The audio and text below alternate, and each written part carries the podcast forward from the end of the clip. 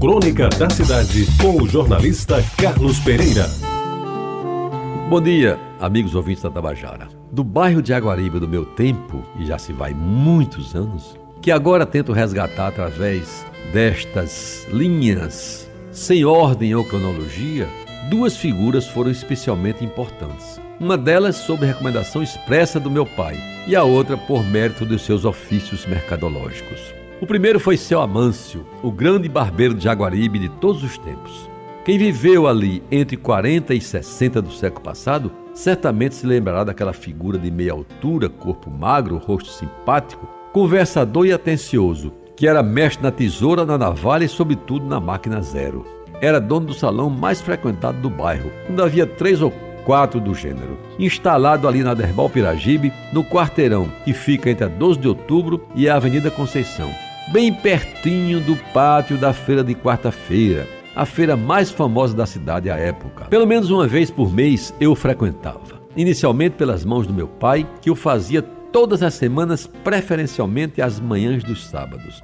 Era um ritual a que ele se submetia com satisfação e também, por que não dizer, com indisfarçável orgulho de ter o seu queixo profissionalmente bem escanhoado pelas competentes mãos do seu Amâncio. Eu o acompanhava quando tinha aí pelos sete ou oito anos e me lembro que nesse tempo, como eu era muito pequeno, me botavam para sentar numa espécie de gaveta de madeira que era colocada no assento da cadeira.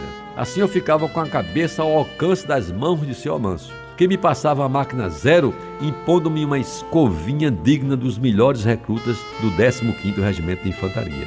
Pois bem, fui crescendo e até adolescente ainda fui cliente de seu Amâncio, cuja história de vida hoje homenageio pelo trabalho que ele soube desenvolver, ganhando honestamente o dinheiro com que mantinha sua família, hoje tão bem representada por seu filho Erson Almeida, conceituado cardiologista desta cidade.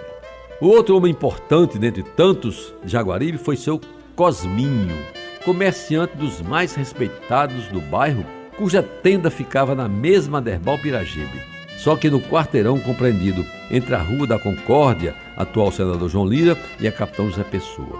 Ele era o responsável por duas atividades das mais importantes para a criançada de Jaguaribe: o aluguel de bicicletas e a venda dos fogos juninos.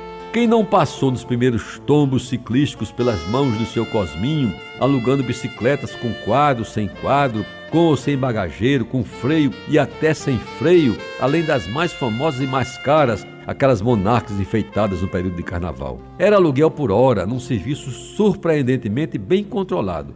Pagamento feito na volta, porque naquele tempo se confiava nas pessoas, isto é, não havia o que se hoje chama de inadimplência. E no período das festas de São João, a loja do seu Cosminho, parece que eu estou vendo, ele vestido de caque, com alpercata de couro, rosto com rugas, cabelos pretos lisos e um bigode bem aparado, se abarrotava de estoque novo de fogos caramuru, aqueles que não dão chamu, para que a população do bairro pudesse festejar os santos preferidos.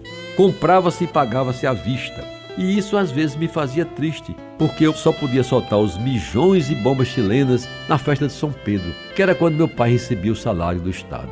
Me lembro que um ano consegui um desconto para revendedor, porque comprei uma quantidade maior no final de maio e botei um botequim, que era um armáriozinho para vender fogos lá no muro lá de casa vendendo um pouco mais caro para ter algum lucro os fogos preferidos da meninada. Mas isso é outra história.